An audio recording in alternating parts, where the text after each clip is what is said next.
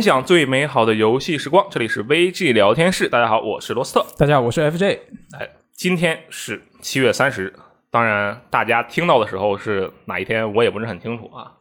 为什么要强调这个日子呢？因为今天是 ChinaJoy 二零二一的第一天。嗯，没错。哎，ChinaJoy 嘛，就很多的电子游戏以及娱乐相关的行业呀、人士啊、展商啊，都会聚集在一起，对不对？对。啊，那么在这样的情况下呢，其实对于我们来说是一个很好的事情。为什么是这样的？因为我们的基地在上海。嗯，ChinaJoy 在哪里举办？在上海啊。OK，那么就意味着什么呢？所有的全国性的大部分的人才都会来到上海。没错。啊，我们就可以趁机闭着眼睛抓阄，抓到谁就请人家来录电台，做很刺激，对不对？没错。哎那我觉得你接下来要说你要你抓到了谁了？啊，这个其实不是抓来的，这个、哎，竟然不是。就要认真说一下。还有什么呢会自愿来我们电台的人啊，准确的说也不是自愿来的啊。哦哎，这里我们需要打一些合作伙伴的广告。啊，原来如此。哎，CGDC 中国游戏开发者大会，嗯哎，感谢这个 CGDC 的怎么说协助吧？啊，他当时给我甩了个名单，说，哎，我们这两天有这么多演讲嘉宾，你看看哪个你感兴趣？我当时一看，我说我靠，就那个做尼尔机械纪元的，他说人家那是视频，他来不了。然后我心想，那你说什么呢？后来仔细一看啊，就是只能去选一些国内的嘛，对不对？然后我一看国内的，哇，这么多！其实啊，里面有很多非常有名气的作品，大家可能都知道的，比如说啊，育碧的那个《渡神记嗯》啊，这个就感觉哇，这很厉害啊。但是说实话，作为一名游戏玩家，我会觉得我需要选一个大家可能感兴趣的话题，嗯，相应的人来进行了解。确实。哎，所以我就看那个演讲题目，我看到了一个什么，关于创作者在游戏中的自我表达。哇哦，我当时一看这个题目，我就不行了，我就觉得我去，我整个人就像被雷劈了一样。为什么？因为创作者在游戏中的自我表达，这就是《最后生还者二》给大家带来的讨论最热烈的事情之一，对不对？对，我当时就觉得，我去，这话题太牛逼了！我当场就跟这个 CGDC 的啊负责人，也不知道是不是负责人啊，反正是人家的员工嗯啊，就说一下，我说就这位啊，江迅老师是吧？就他了。然后，哎，我们今天请到了他的同事，为什么呢？啊，是因为这个江老师呢，他说啊，我这个人呢不是很擅长言谈。啊，同时呢，他可能也是通告比较满，对不对？同时也是很重要的一点，我你们不要觉得啊，我天啊，你们请他同事是怎么退而求其次嘛？哎，那完全不是的。相反的，我觉得我们请了他的同事，却是一个更好的选择啊。为什么呢？我们马上就说。首先欢迎我们今天的嘉宾啊，奈奈。大家好，我是全网公敌的编剧奈奈。哎，这个“奈奈”两个字，我们先来说一个我觉得比较有趣的事情。两个字“奈奈嗯”，还不得猜一下哪个字？我先告诉你，给你个提示，好吧？啊这两个字是一个字，啊，嗯，它是个叠词。那你要这么说的话，我第一时间肯定就想到啊，陈英奈奈以及这个啊，水树奈奈是吧？，对，没错，就那肯定就是那个奈了，嗯，但它其实不是的。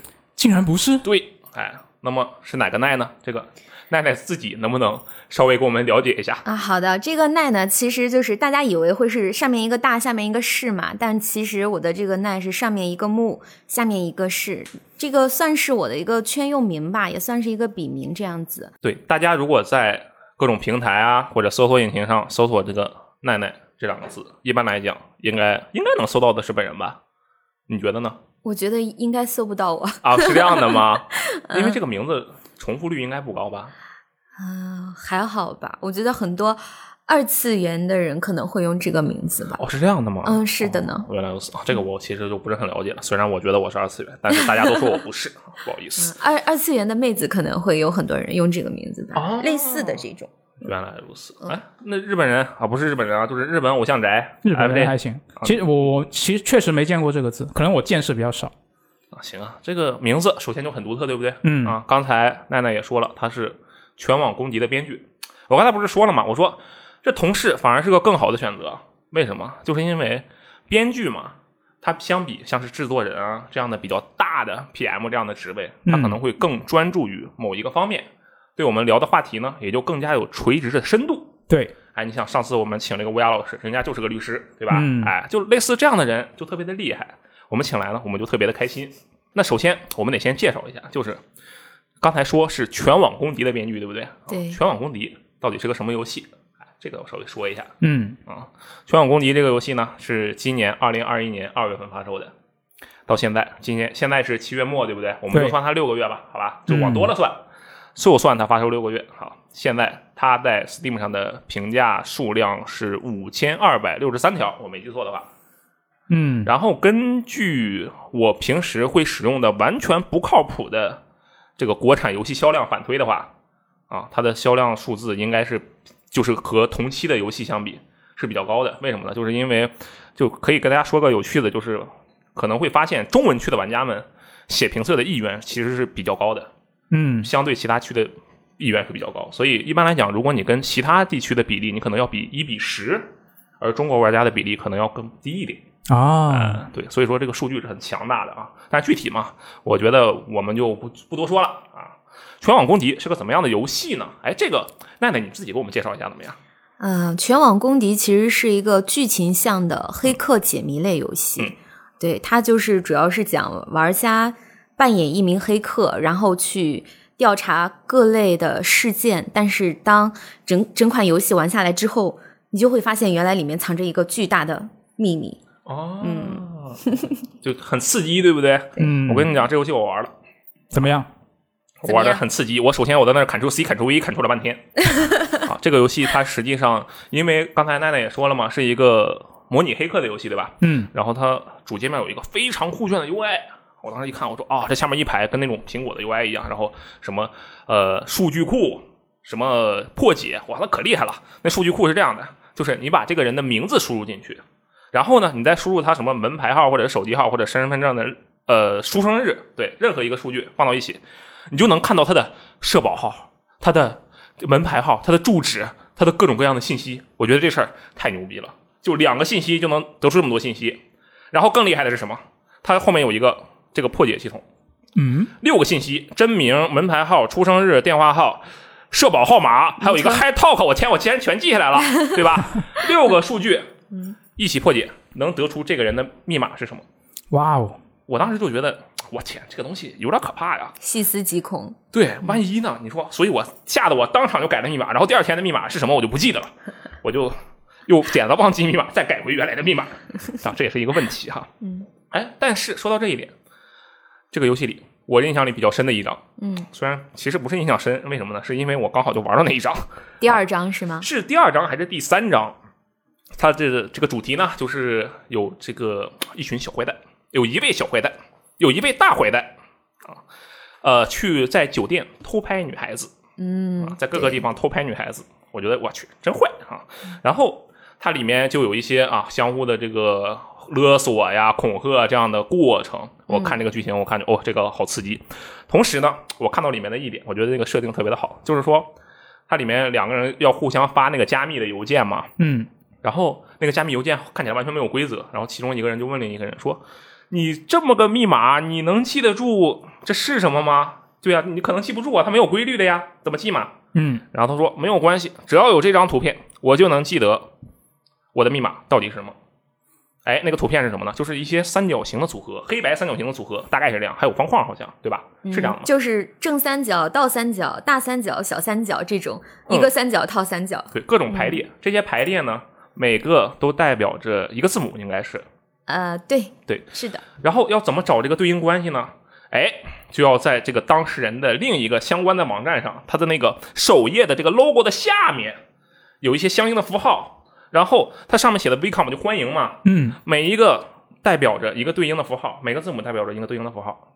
我当时就觉得我是这个极致啊，我当场决定，我当时你知道，我立刻因为这个游戏我就改了密码嘛，不是？嗯，然后我不是就忘了密码嘛？但是后来我找到了一个方案，就根据这个游戏激发出来的。哦怎么搞？我以前不是特别喜欢打 GTA 吗？对吧啊是啊，GTA 有一个什么系列，就是它它可以输秘籍的，对不对？对，哎，我吧就把其中的几个秘籍混合到一起，啊，然后呢，我怕我忘了的时候，我只要看一眼那个秘籍列表，我肯定就能想起来。嗯，这游戏的秘籍你永远都能猜到，对不对？嗯，确实，对吧？哎，这就是什么游戏激发了我在另一款游戏中通自己设定了一个密码，是不是很厉害？全网公敌，确实大家了解一下好吧？啊，这个游戏最近还发售了 DLC，这个名字叫做《甜蜜之家》，对吧？对对对，我当时看见这个名字，我就觉得完了，这游戏太吓人了。因为什么？就甜蜜之家嘛，英文名明显就是 Home Sweet Home。这个名字你听起来你就 PTSD，好多恐怖游戏的关卡，还有一个恐怖游戏就叫这个名字，就很多东西都是有这个梗的嗯啊，所以说就很厉害。哎，为刚才说这么多，为什么？就是给大家大概介绍一下《全网公敌》是一个怎样的游戏。嗯，同时呢，大家应该也能听出来，就是这是一款剧情非常重要的游戏。对剧情向的解密游戏。所以说呢，我们今天请到了一个剧情向游戏，并且是看起来至少我看起来卖的很多的，并且评价特别好评的嗯，剧情向游戏的游戏编剧。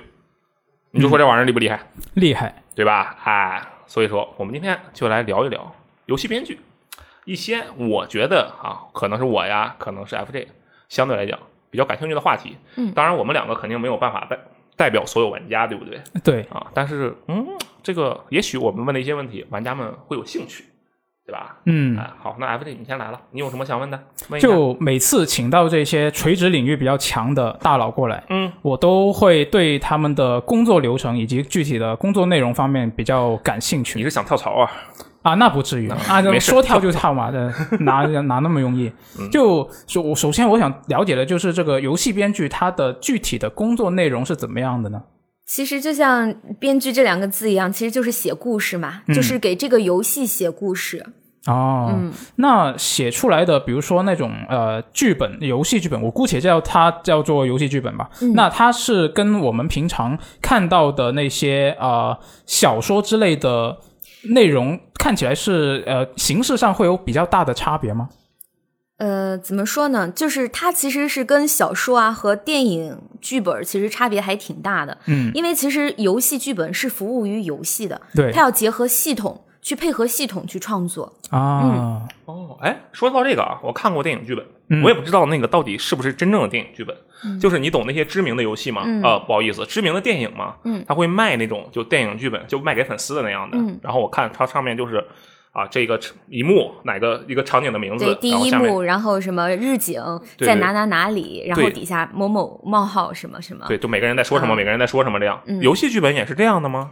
如果说格式的话，其实是有一点差异的，因嗯为我们其实是需要考虑到后期你要把这些就是文字导表给程序，因为这些最哦终是要、其实是要录入的嘛。嗯，对，它会有一些呃什么多语言的问题，所以说最终还是以什么样的方式去。提供给我的同时，其实还是要看程序那边，他们需要什么样的格式，我们会呃互相配合。哦，哦，是不是就是呃，这个涉及到就是呃，如果前期这个格式的东西没有做好的话，后期程序那边就没法去呃用呃程序去导入这些信息，必须去手动输入，就会很麻烦。对，因为我们嗯可以说有大量的文本，嗯，呃，如果说就是说，如果这个模板没有做好的话，后面就会非常的麻烦。啊，那确实这个应该是跟其他什么电影影视方面的剧本比较大的一个区别吧，我觉得这个应该是。嗯，哎，那像是刚才说的这个和呃同事之间相互怎么说合作，对不对？嗯，那我们就直接来个激烈点的。那比如说你作为编剧的时候，会不会出现一些冲突啊？和同事？哦，你是说，比如说对剧情上的这种，呃，还是说就是剧情上这种，哦，我认为是这样的，而同事们认为是那样的，嗯这种情况太普遍了，但不至于不至于说是冲突吧？就是因为人们的想法是都不一样的，嗯也不一定说我的就一定是对的。嗯当遇到这样的时候，其实我特别开心，我特别喜欢，就是我们同事们跟我提他的想法、他的问题，他对我这个我写出来这个这个文本文案的见解。嗯然后有的时候我去听他们的见解的时候，同样觉得，哎，他们说的也很好。呃，如果说在大家开会之后，啊、我们有的时候会总结出一个呃，既满足了我之前的设定，嗯，又会让呃我同同事的这个他们的这个想法加入进来，会让这个剧本更加的完善。哦，嗯，对。所以说，其实相对来讲，一段剧本是被越多人去审阅，我可以用这个词吗？我不是很确定。嗯，其实也也不能这么说，因为其实、呃还是就是一千个哈姆雷特嘛，嗯，大家各有各的想法，你不能说呃我也给你提意见，他也给你提意见，我全部都采纳，这肯定是不行的。你首先这个核心是要你要坚持这我讲的是一个什么样的故事，嗯。这个故事，我希望呈现给大家一个什么样的主题，表达一个怎么样的一个思想，然后希望大家在玩的这个过程中既快乐又能得到一些收获。嗯，如果说当我的同事们或者其他的玩家们给我提出一些相对来说比较刁钻的一些，就是他们的一些见解的时候，我有的时候会采纳，因为我觉得这样会对剧本更好。哦但也有的时候，我觉得他可能跟我另外一些设定，它其实是冲突的。嗯嗯，对，有的时候会解释给他们听。然后，如果说我能把他们成功说服的话，这样的话就是说，呃，他们也能理解，这样的话是最好的。嗯，也就是说，感觉我现在即将说的这句话是废话啊，但是对于剧情的主导而言，编剧肯定是最有话语权的人，对吧？嗯，对，那相对来讲，比如说，因为你看这个《全网公敌》是一个重剧情的游戏，对不对？嗯，那对于这样的一个项目，整个的项目来讲，你觉得编剧的话语权怎么样？可以说是比较绝对的。哦，也是同样比较绝对的。呃，对，就是基本上就是，尤其呃前期吧，我这个剧本从写流程图到创作出来，嗯，然后基本上呃形是我定的，哦。然后这个流程怎么样去解谜的这个过程啊、比如说先去 High Talk 拿什么信息，再去干嘛，这些都是我来定的。但是就是说，如果说这个雏形出来之后，大家在这个雏形上有更好的这个去完善它的建议，这样都是可以的。OK，、嗯，对。这个 Hi Talk 是游戏里的类似于微信的一个东西啊，对，类似于于微信和 QQ 的这么一个聊天社交软件。对它那里面的名字都可奇怪了，有个 Golo，就谷 Golo 歌哦。啊，GoGo 啊，GoGo 是吗？对是啊、我们是个 Gogo Golo，还有一个 Toast Took 还是什么啊鬼？，To Spoke 啊就跟 Facebook 啊，反正就是有各种各样的这种 Neta 的游戏平行世界的对对对。设定。对对，然嗯。后有人说，就是这个 Hi Talk 跟 WeChat 是其实是啊。啊，对，有异曲同工的这种感觉，一个对照关系是吧？啊 对啊，就是希望嗯，这个名字既是我们原创的，又能让玩家在呃初玩的时候一目了然就知道，哦，原来他是干这个的，就是不用我们去做太多的解释。哦。嗯，OK，哎，那所以这个游戏是先有剧情后创造的玩法是吗？怎么说呢？其实这个过程就是嗯还是比较长的，它其实是一个相辅相成的。嗯嗯，最一开始你要有一个世界观，嗯嗯，有了世界观之后，去大概想一个玩法，然后在这个玩法的基础上，就是再回过头来就反复横跳。其实，哦，对，你要其实互相弥补。那其实这么说的话，那应该算是并行推进吗？这两对，个是的，是的，是这样的。哦，因为我之前其实是比较喜欢看一些音乐类的节目，嗯然后就会那些音乐类的谈话类节目，他肯定会请到一些音乐人过来谈啊，我我这个曲曲子对对对，我是先嗯有词还是先有曲？先有曲的时候怎么做？先有词的时候就怎么做？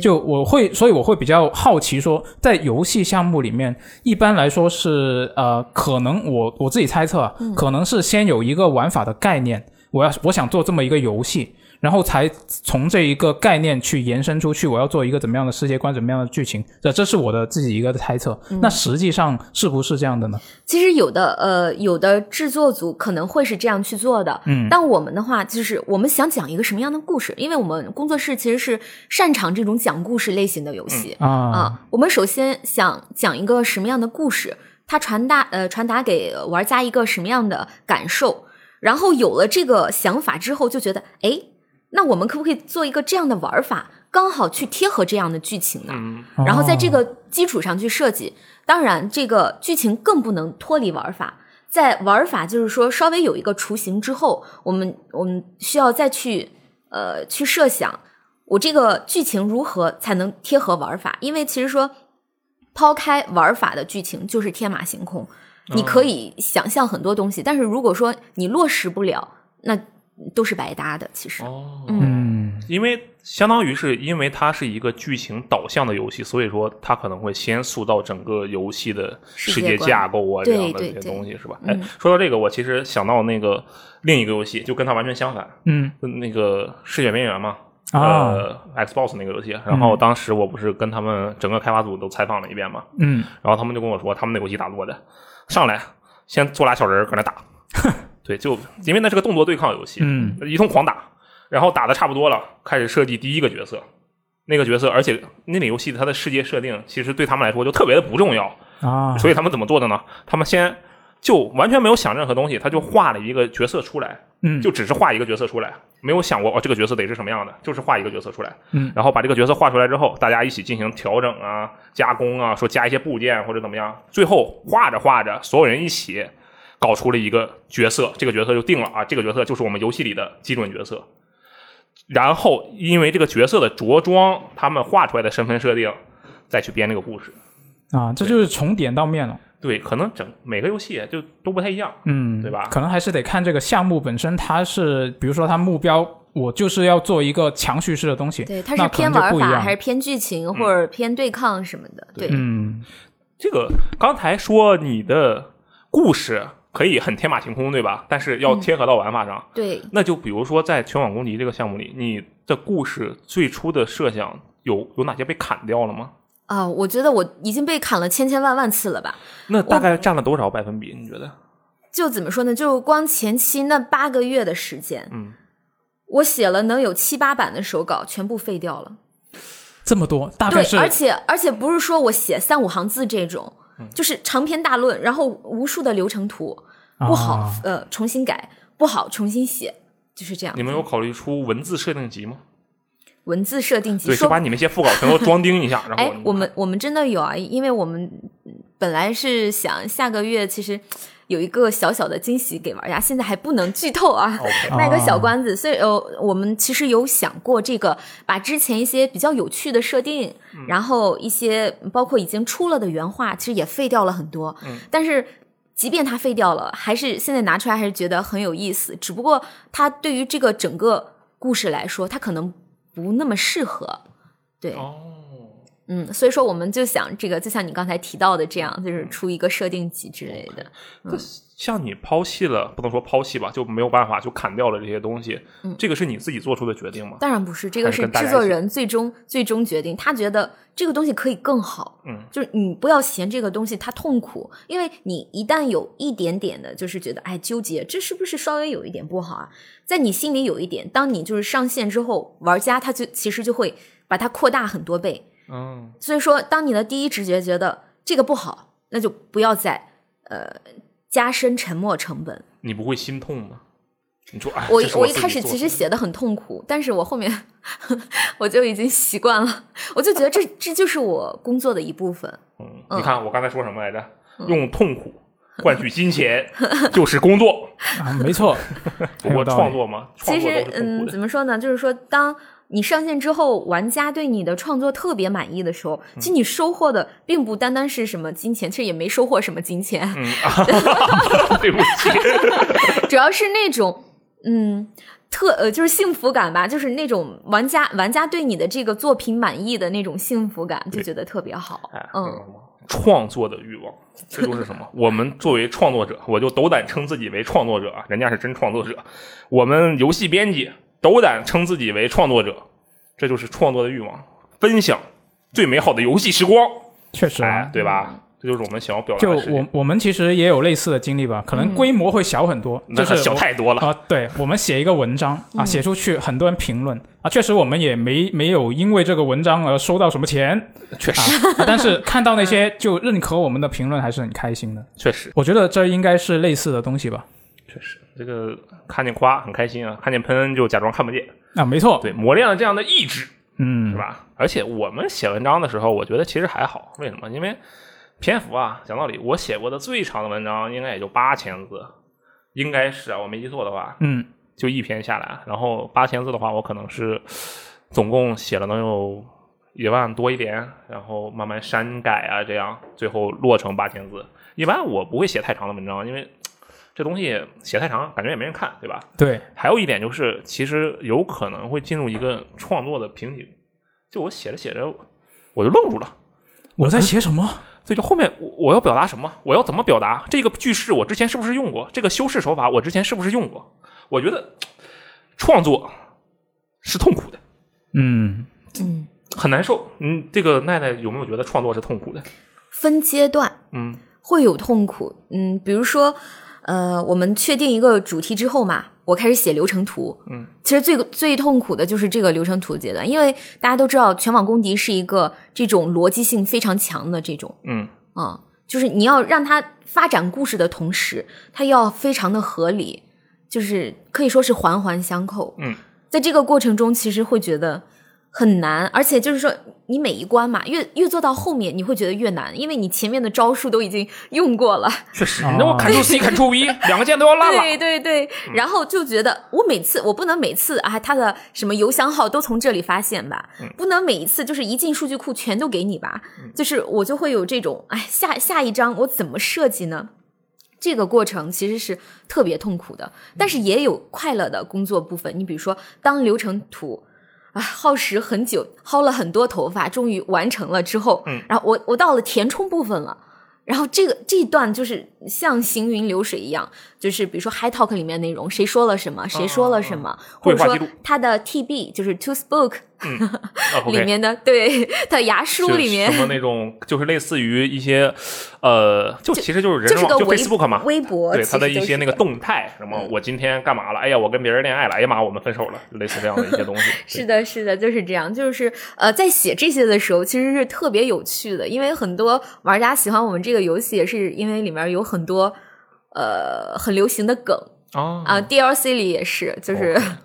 就是 DLC 里面有一个那个想你的夜那个梗，哦，然后会被大家就是嗯，如果有主播播的话，满满屏都是在哈哈哈哦。这种时候，就是当你写了一个点，大家 get 到了，然后就会也会觉得你心里很开心的。嗯，那如果是你看现在开贴的阶段啊，都是感觉是比较收尾的阶段，对吧？我我感觉啊，就是相对来讲靠后的阶啊，段。对，靠后期一些的工作，嗯那假如在前面你就卡壳了，就进入我姑且称之为创作瓶颈吧。嗯，嗯，假设遇到这种情况，你一般是怎么处理的？这种情况其实也很多，因为还是刚才那个原因，因为你要逻辑性很强嘛，然后这个时候就就是死磕，这个时候其实就是没什么这种嗯机没智的处理方式吗？对，如果说实实在是说你真的就是死磕，你也呃磕不出来，那还有两个办法，嗯一个就是召集全员开会，哦就是三个臭皮匠顶个诸葛亮嘛，大家一起死磕。对，大家一起磕，嗯然后总有一个人他会给你点燃一个小小的火花，嗯，然后这个火花会变成一个礼花，笔画。就一瞬间给你点亮了，哦你就哇，原来我可以这样写。嗯然后呃，这这是一个方法，还有一个方法就是日常多积累。多去看电影啊、动漫啊，这些其实都是有很大的帮助的。尤其是在看一些这样的作品的时候，及时记下一些能触动你你情绪的点。哦，是。呃，为什么他让我哭了？嗯他为什么让我笑了？为什么让我愤怒了？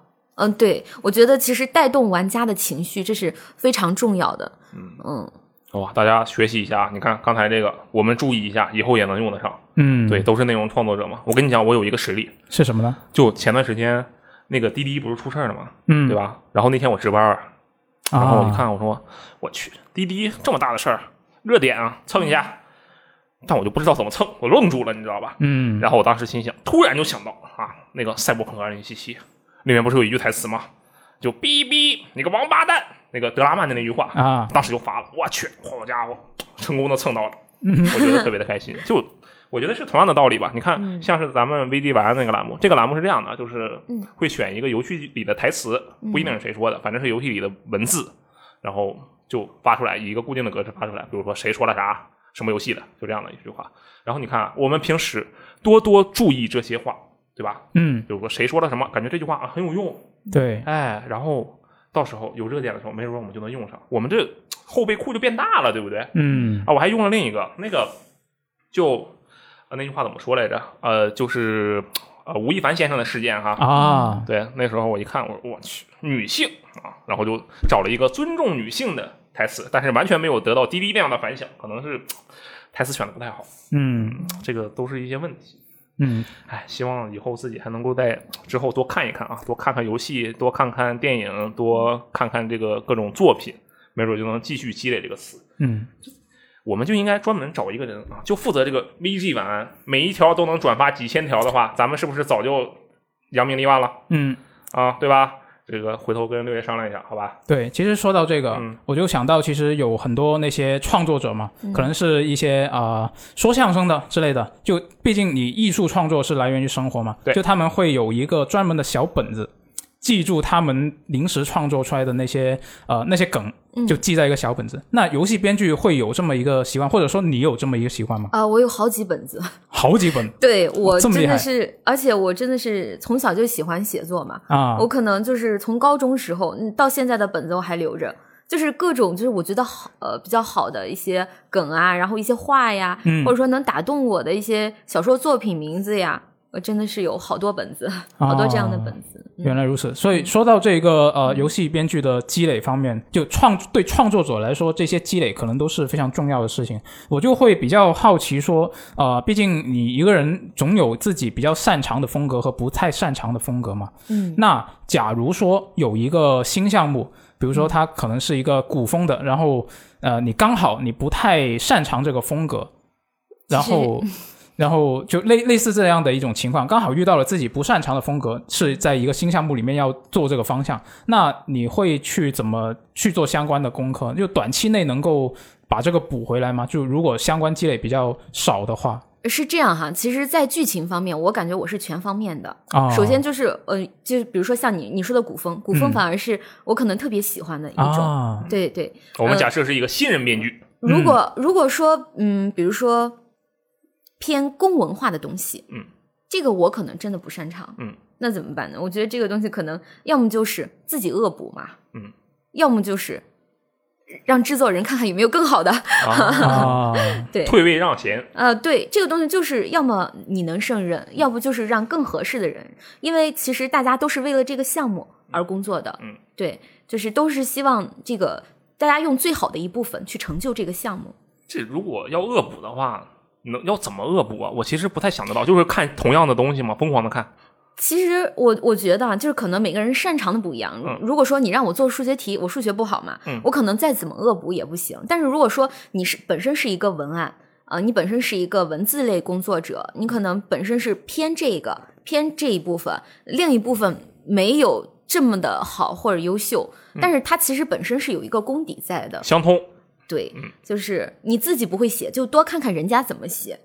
就是一般也能够获得一些自己的灵感，是吧？对，或者是说，呃，在格式上呀，或者说在一些嗯固定的一些框架上，可以得到某一些启发。哦，嗯，原来是这样。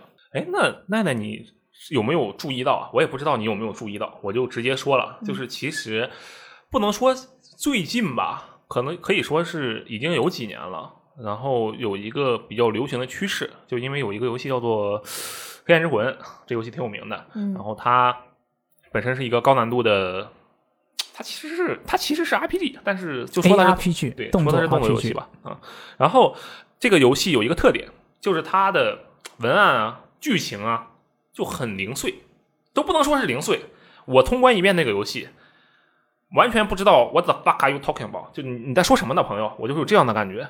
它的整个剧情下来，基本上都是动画，你就去打架，然后动画，然后你去打架，没有对话。对话来自什么？来自你正常打架的时候，偶尔遇到一个 NPC，然后他跟你说一些有的没的，嗯说什么大人啊，献上您的双手吧。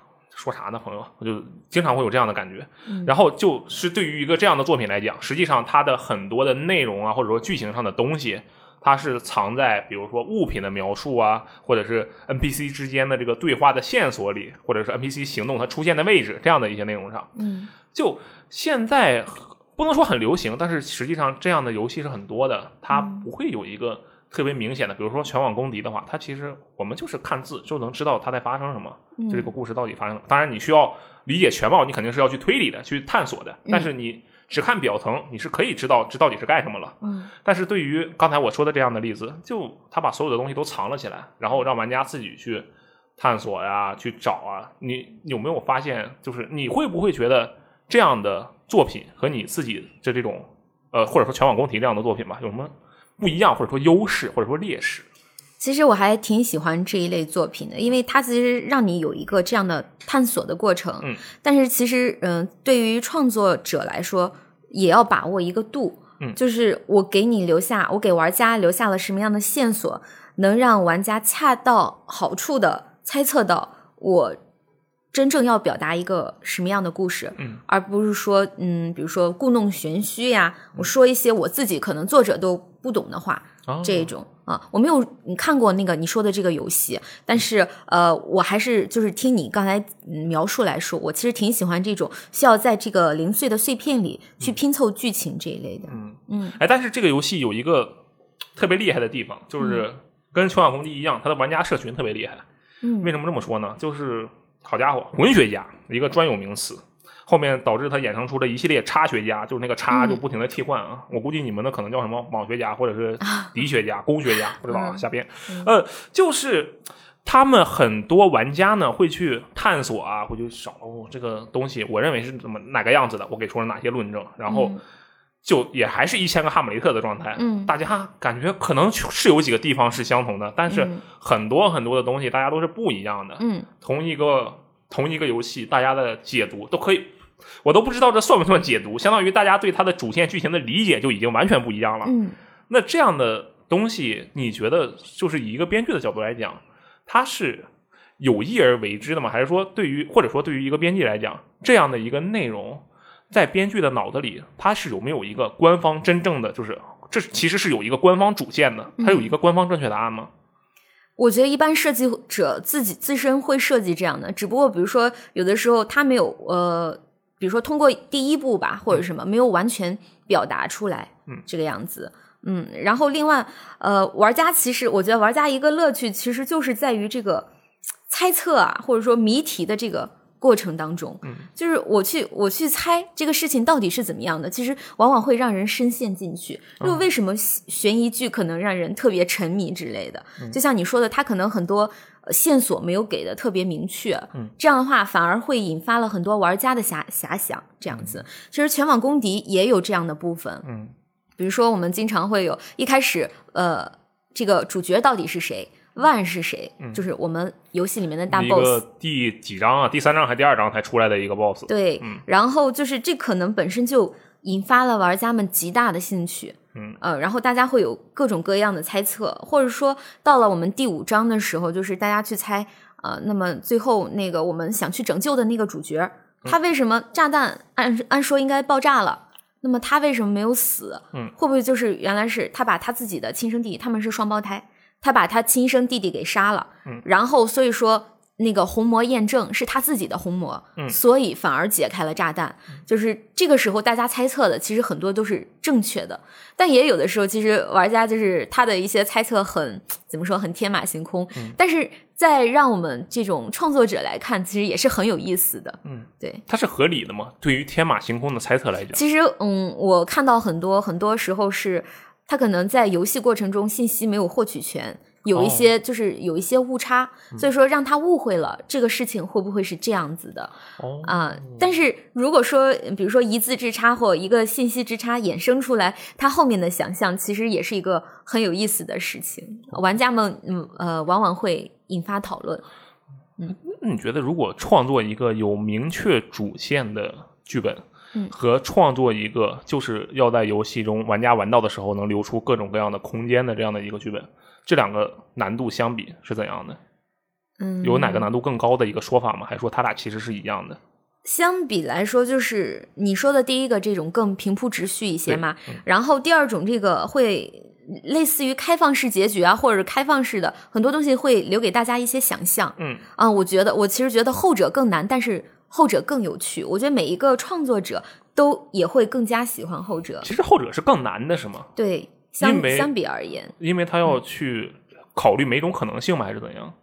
这件事我要说，但是我又不全说，嗯我不全说，你还要 get 到我，就是这种感觉的。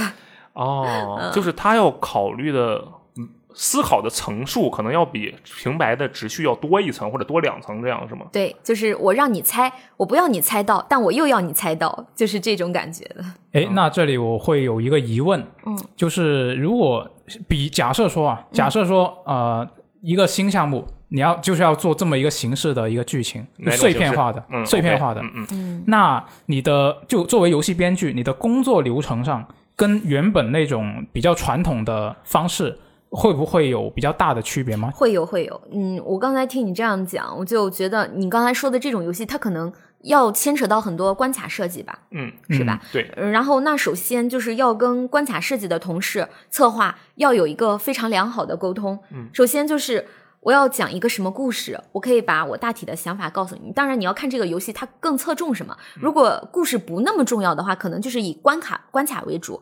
那如果说还是重剧情的话，那首先我要讲的故事我们沟通一下。那么其次后面这个关卡到底怎么设计，在一个什么场景内，我们要做什么样的道具，解什么样的谜题。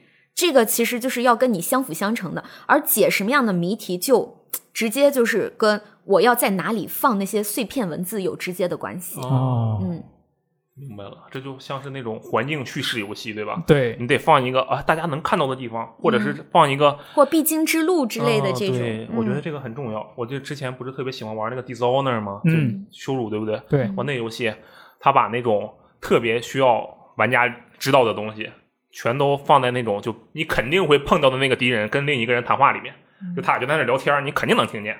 然后一些可以补充的细节，，对就放到那种收集品里。对，就放在一些你需要一定技巧才能过去的地对，方。哎，我就很厉害，我都能全收集。嗯，确实，而且这个耻辱系列的作品，嗯，我很喜欢嘛，对吧？对，它一共是三部作品，我都反复打了很多遍。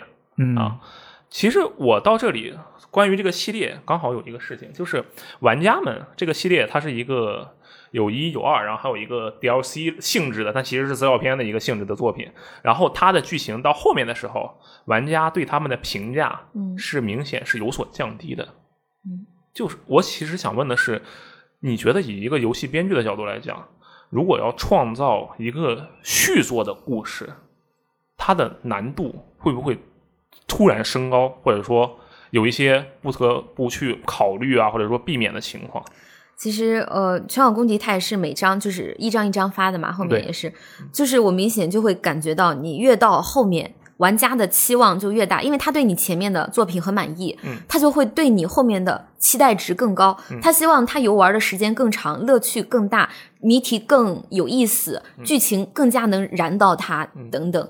那这个时候确实是会觉得，呃，给给我们的压力会觉得蛮大的。哦，嗯，怪不得一般来讲，好像续作的剧情似乎都会差那么一点，就是玩家评价会差那么一点对。翻车的几率会比较高。对，我天，你说到这个，我就想起咱们刚开场听推提到的那个游戏。那其实我觉得，就说实话啊，这个游戏《最后生还者二》就直说了，《最后生还者二》啊，就这个游戏关于它的讨论真的是当时是非常的热烈。对，然后我其实到现在我也觉得这个游戏我我是玩的挺开心的一个游戏，嗯而且就这个剧情我看的也怎么说呢，就比较刺激。我觉得这个剧情剧本啊，哎呀，有点有点高傲了。就是你想教育我朋友，但是我嘛，那我我愿意被教育，我可以的，我就喜欢看各种各样的。你接受程度比较高。我当然不能这么说，因为什么呢？就是我我不希望大家觉得啊，你就是因为接受程度很弱，所以你才不喜欢《最后生还者二》，就不是这样的啊。我们没有这个态度，我只是说一些我个人对《最后生还者二》的看法。嗯，我对这个游戏还是比较喜欢的啊。就《最后生还者二》的这个事件，这个奈奈你应该之前也了解了，嗯、对不对了解过。嗯，OK 嗯。然后其实他关于他的讨论，我说的是负面的这个讨论啊，嗯其实有很多，比如说啊，觉得你什么，我们先扯一些远的，比如说那个歧视，说那个里面歧视亚裔。这个嗯我觉得其实不太靠谱，就是因为你不喜欢这个东西，所以你开始捕风捉影了，我是这样的感觉啊。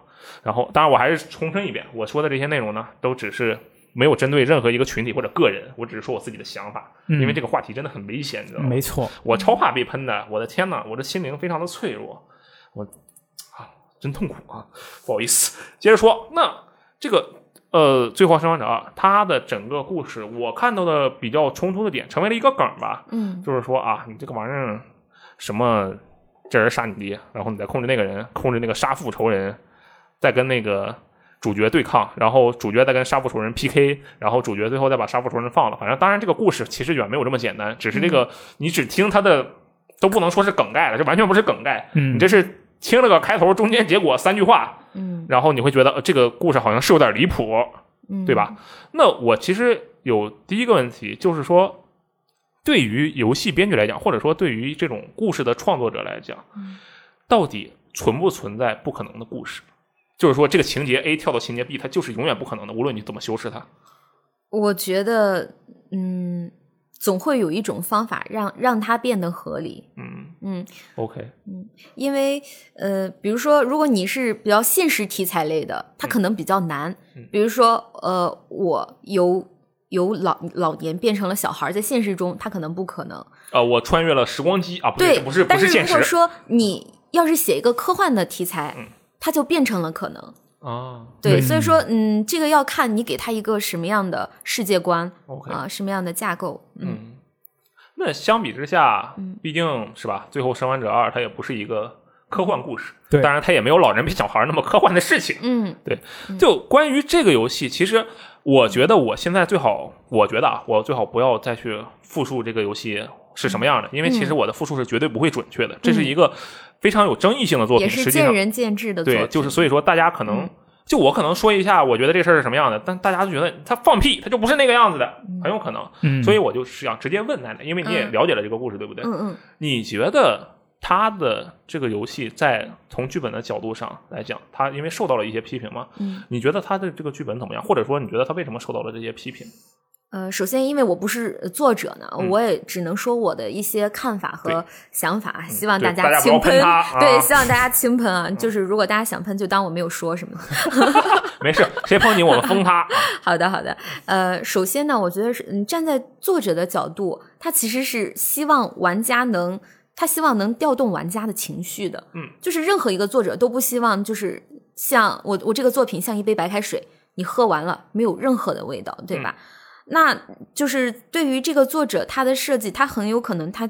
嗯，他的出发点可能是想调动玩家的情绪，让玩家去站在是不同的人的视角去去看这件事。但是呢，同时就是让一部分玩家感到了不适。嗯呃，站在我的观点呢，就是我觉得如果是我的设计的话，我不会说让两个对立冲突的玩家，我扮演完 A 之后再扮演 B。嗯这本身互相针对的人，对，嗯。呃，这本身其实玩家他玩游戏，我们经常说代入感，代入感嘛，嗯。就是他会代入一个人，我们很难说，就是说让你代入多个人，尤其这几个人又是嗯矛盾冲突的，呃，我本身要杀你的，然后我先扮演这个被杀的，再去扮演杀人者，我我觉得本身在玩家的心理上，他可能这个接受度上就有一点难，确实是这个样子。哦对，所以说，如果说呃我们在创作的情况下想要规避这种的话，我首先不会做这种就是切换视角的话，做这种冲突的视角切换。对，OK，嗯哎，那假设啊，因为嗯这个游戏它的主角，他的前作的主角就是嗯那个、是吧角色嘛，然后他后面最开始的这个主角也是跟相当于跟前作的主角是一起的，对吧？嗯嗯那你觉得假设啊，就是因为你刚才说的，其实只要扮演一个人就好。那假设他前作的主角就是那个刚才还是他前作的主角，但是续作的主角是这个我们姑且称之为反派的主角，嗯但是从头到尾都是他。你觉得他这样的话，应该也不会有这么大的反响，是吗？争议吧，或者说，我觉得会比现在好一些。哦，嗯，OK，嗯，你看这个代入感很重要，对而且其实嗯，有一些人怎么说呢？如果说比如说我们俩是两个不同的个体，嗯。玩家玩我呃玩的是我的角度的这个角色的时候，他可能就是替我着想的，嗯，站在你的呃去玩你的这个角色，就是替你去着想的。嗯所以说，如果说嗯需要两个角色去切换，其实也可以，除非就是你这个故事讲明白了，就是我为什么要去这样做，嗯就是我是出于何种动机，让你能自洽，让玩家能体会到，嗯这样的话也或许是嗯。能就是自圆其说吧，让玩哦家就是心理上没有这么冲突，最起码他理解我最后我为什么要这样做，是因为某种原因。哦，OK，哎，那假设啊，嗯假设这两个角色嗯他们有一个共同利益，嗯，这样的话会不会好一些？我就瞎猜嘛，就是最后玩家发现，哎，这两个人其实是为一件事情努力的。这样的话，尽管他俩一直在针锋相对，后面是不是能让玩家感觉好一点？我也不知道，我就是有点好奇。我随便举个例子吧，嗯比如说还是我们俩，OK，啊，对，呃，你做了一件对我来说，你比如说你是你是我的杀什么仇人那我把你的水杯打翻了，啊我，是你的杀杯仇人。对，你是我的杀杯仇人，嗯，然后按说，呃，我这个人的人设是嫉恶如仇，啊，我会不会把你的水杯也打翻？就是我我一定要报仇。嗯，但是我不但没有摔了你的杯子，嗯，我还谢谢了你。嗯为什么呢？可能是因为你救了我，这杯水里面有毒，哦，是不是？就是这个故事，你把它自圆其说了，原来如此，嗯，哦，就是随便举一个例子啊，其实刚刚说到这个两个对立的角色，让玩家分别扮演两个对立的角色，我还想到，突然想到了另外一个例子，嗯其实之前就有，嗯，量子破碎啊，是是吧？对。他在他在你在正常的游玩的途中，你扮演的是这个真正的主角，是，然后你在呃一一章跟一章章节之间，它会有一个幕间的部分，然后那个部分呢，它会让你扮演那个主角对抗的反派，然后去让他以他的视角来做一些抉择，对，然后来影响这个剧情的走向。嗯我当时玩这个游戏，我就不会有这么就不像不像《最后生还者二》那样就有那么大的一个呃，激烈的情绪是吧？，对。嗯我想了一下是，是不知道是不是因为它那个游戏的本身的叙事方式没有让你就不是为了让你很深的带入进去而设计。我觉得可能是的。嗯，量子破碎这个游戏可能真的就是代入感相对来讲没有那么就它更像是我坐在，因为它本身也是一个非常美剧化的一个作品嘛。嗯，我觉得它就更像是一种我坐在电视面前，嗯我在看电视剧，对、嗯我是一个旁观者。可能这个就差距差别就在这里吧。对，有可能，而且毕竟量子破碎它没有一个前作嘛，对吧？对，也没有一个情感的积累。嗯，啊，这不得不说，这个《最后生还者二》啊，最后依然成为了一个特别优秀的讨论案例。光从这一点，我就觉得这玩意儿真是太棒了，嗯，对吧？这是很少有这种的机会去聊一个这么大争议的作品，然后可以反复的拿出来聊，从各个角度聊，对，这个真的挺好。十年后还会有人聊，那我觉得也会有吧，我觉得会。十年后没准有《最后生还者三》，对嗯吧？也不好说啊。但是其实话又说回来啊，我觉得就别的不说，这《最后生还者二》在情绪调动上，那确实是顶天立地啊！确实，啊，我当时我看见那 IP，我都觉得我去，这人真壮。后面看的一些剧情发展，哇，这真难受。就比如说著名的高尔夫桥段，嗯，真的是看着难受，就，唉，心里很不能说是痛苦，就感觉看的非常的心情情绪很复杂。对对对，情绪受到了一种冲击，对，有这样的感觉嗯啊。其实就关于情绪调动这个事情，刚才奈奈也说了一些自己事情嘛，就是啊，作者可能就是希望能够调动玩家们的情绪，对吧？嗯然后其实我们作为游戏编辑的时候写文章，嗯可能也有类似的想法。就我写一个文章，我嘛，我就喜欢写那种能让大家快乐、哈哈哈大笑的文章，对吧？我平时都是这种文风。然后，哎，我觉得你笑得越开心，我这文章就越成功，对吧？嗯但是其实以全网公敌的角度来讲，首先它应该不是一个让玩想要让玩家最终哈哈大笑的游戏，对不对？嗯，对，其实还是一个比较沉重的一个偏社会呃现实题材的这样的游戏。那其实对这方面你会有什么担心吗？比如说你们也给玩家太大的刺激，呃，会的。其实我们涉及了很多呃比较敏感的一些题材。嗯呃，我们其实当时在设计的时候也挺担心的，所以说我们嗯尽量的去呃希望玩家，比如说在玩玩完这款黑客游戏之后，不是说我怎么去破解人家，而且你在游戏里那个它仅仅是个游戏，你在现实生活中其实是行不通的，仅仅去让你体验那种感感觉。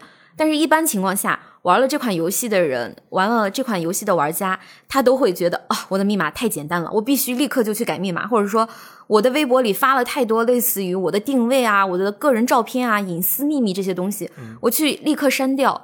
是这样的，我觉得就是这个社会上一些阴暗面，它是其实是无所不在的，在很多地方，嗯就是你闭口不不谈，不代不代表它是没有的。嗯，你去谈这个，就是让大家想好如何去避免发生这样可怕的事情。嗯嗯哎，我觉得这点说的很对。为什么？因为我前段时间其实有一个感慨，哎，我就发微博上了，突然感觉自己很危险啊。但我的感慨是这样的，我觉得我当时是这么说的，大概完全的原话我不记得了，但是我当年微博我是这么说的，我说我觉得文艺作品，我用的是不是文艺作品啊？反正就是作品吧。嗯作品的意义就是让我们提前去感受现实中感觉不太可能会发生的事情，并对此有心理准备。这个道理跟你刚才说的道理是一样的吗？奶奶？嗯，还是有曲相似的同工吧。OK，嗯然后我当时是为什么发出这样的感慨呢？但其实就没有什么特别的，是因为当时我刚又看了一遍《月亮与六便士》，嗯就里面那个主人公嘛，就除了画画，真的啥都不想，什么跟别人老婆同居他都不想，就特别厉害。就是他自己在跟别人的妻子同居，但是他其实完全没有那方面的想法，他就只是为了创作而已，嗯就这样的一个人。然后再加上后来我又看了一些刘慈欣先生的那个短篇小说，他有一个短篇小说合集叫《二零一八》，然后里面有各种各样的这种呃小说集、故事集，各种各样的科幻故事。然后其中有一个就说，这个世界有一个杀手嗯啊，你突然有一天，哇，这个世界上最富有的一群人找到这个杀手，让他暗杀三个人。哦平时这个杀手接的都是什么单子？什么哇，那个总裁、那个首领、这个儿子什么名贵啊，都是这样的人。嗯结果这次他要暗杀的三个人，全都是流浪汉、捡垃圾的、睡大街的，都是这样的人。哎，为什么呢？哎，为什么？因为啊，这帮最高的人，就委托他的人，知道了一件事情，什么事情？说是这个外星人马上就要占领地球了，而外星人占领地球之后，第一件事情做的是什么呢？财富分配。啊所谓的财富分配，并不是啊把所有人的钱都聚集到一起，然后平平整的除开，嗯这不是财富分配啊。它是怎么财务分配？他以的标准是这个星球上最穷的人的生活标准，让地球上所有的人都变成这个地球上最穷的人的生活标准来生活。哦所以为什么那些富豪想要干掉那三个最穷的人？那三个最穷的人，他们就是不接受别人空白无故给的钱。嗯大部分穷人都是随便就接受了人家给的钱，但这三个穷人他就是不接受。我就是有一个人就是想在垃圾场画画，我就画就完事儿了，我管你给我多少钱，我根本不要。然后所以不得而已而为之，他就想找杀手把这三个人干掉。哎，这个故事最后发生了什么啊？大家可以去看一下那本书。二零一八，我也不知道为什么要带这个货，人家需要我带货嘛啊，就是随口一说，这个故事很棒，就是它里面有很多这样的东西。我觉得可能文艺作品吧，至少对我来说，就是感觉我靠，还有这么扯淡的事儿，然后让我有一个心理预期。嗯可能游戏也是这样，就我刚才也说了嘛，我上来我我就把密码改了，我就特别的快乐，对吧？嗯然后就把密码忘了。真的，其实现在密码这个东西，是不是跟我们已经密不可分了？就基本上，而且我看他们都用的是什么密码的软件，就是密码管理软件。对你你只要记一个密码对，然后那你那个密码忘了忘了怎么办？啊，确实就就套娃存在嘛存在这个这个就没有办法，对不对？嗯啊，这个其实很艰难。我们这个今天我觉得聊的不仅是游戏编剧的话题，对吧？嗯而且也是因为这个呃，游戏编剧的所属的作品啊，《全网攻击》这个游戏本身也一个比较强的，算是我不知道用教育意义这个词合不合适。